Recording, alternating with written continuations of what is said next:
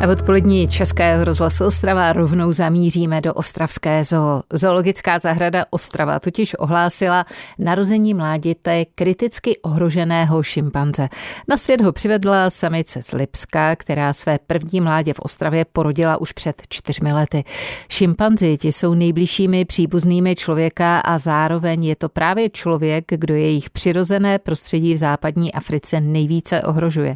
Více ale k tomuto tématu a samozřejmě i k tomu chovatelskému úspěchu ostravské zoo si řekneme teď s mluvčí zoologické zahrady Šárkou Novákovou, kterou po telefonu zdravím. Šárko, hezké odpoledne přeji.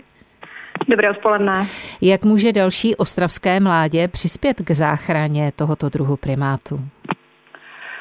Může, už jenom proto, že v lidské péči nebo v evropských zoologických zahradách těch šimpanzů hornoguinejských není mnoho, uvádí se zhruba 270 jedinců tohoto poddruhu, vlastně kriticky ohroženého poddruhu šimpanze, a za poslední půl rok se narodilo pouze 9 mláďat.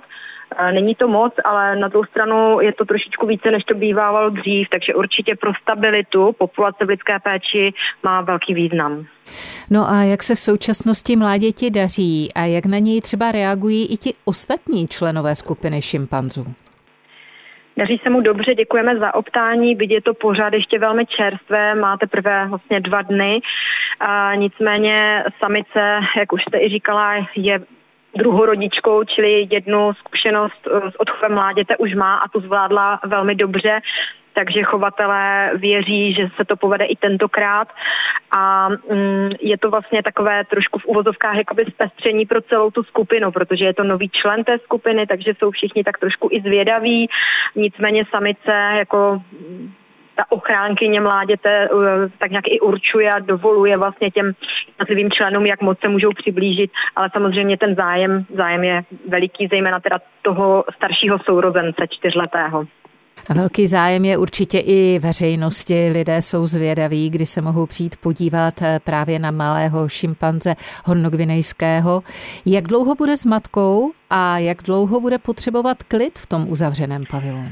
S matkou bude určitě ještě následujících několik let, protože samozřejmě ta skupina funguje, snažíme se teda co nejpřirozeněji, takže my v žádném případě nezasahujeme do odchovu, nějak se s nimi nekontaktujeme, je to všechno na těch zvířatech, ale samozřejmě se ptáte na to, kdy otevřeme pavilon návštěvníkům. Určitě se budeme snažit co nejdříve, ale rádi bychom nějaký den právě matce s jejím novorozeným potomkem nechali, dopřáli klidu, takže prosíme o trpělivost a určitě na našich webových stránkách, v případě Facebooku, dáme vědět, kdy bude pavilon otevřený. Říká v odpolední Českého rozhlasu Ostrava mluvčí zoologické zahrady a botanického parku Šárka Nováková. Šárko, díky za všechny informace a přeji, ať se daří. Děkujeme moc, děkujeme. Naslyšenou. Hezký den, naslyšenou. Český rozhlas Ostrava, rádio vašeho kraje.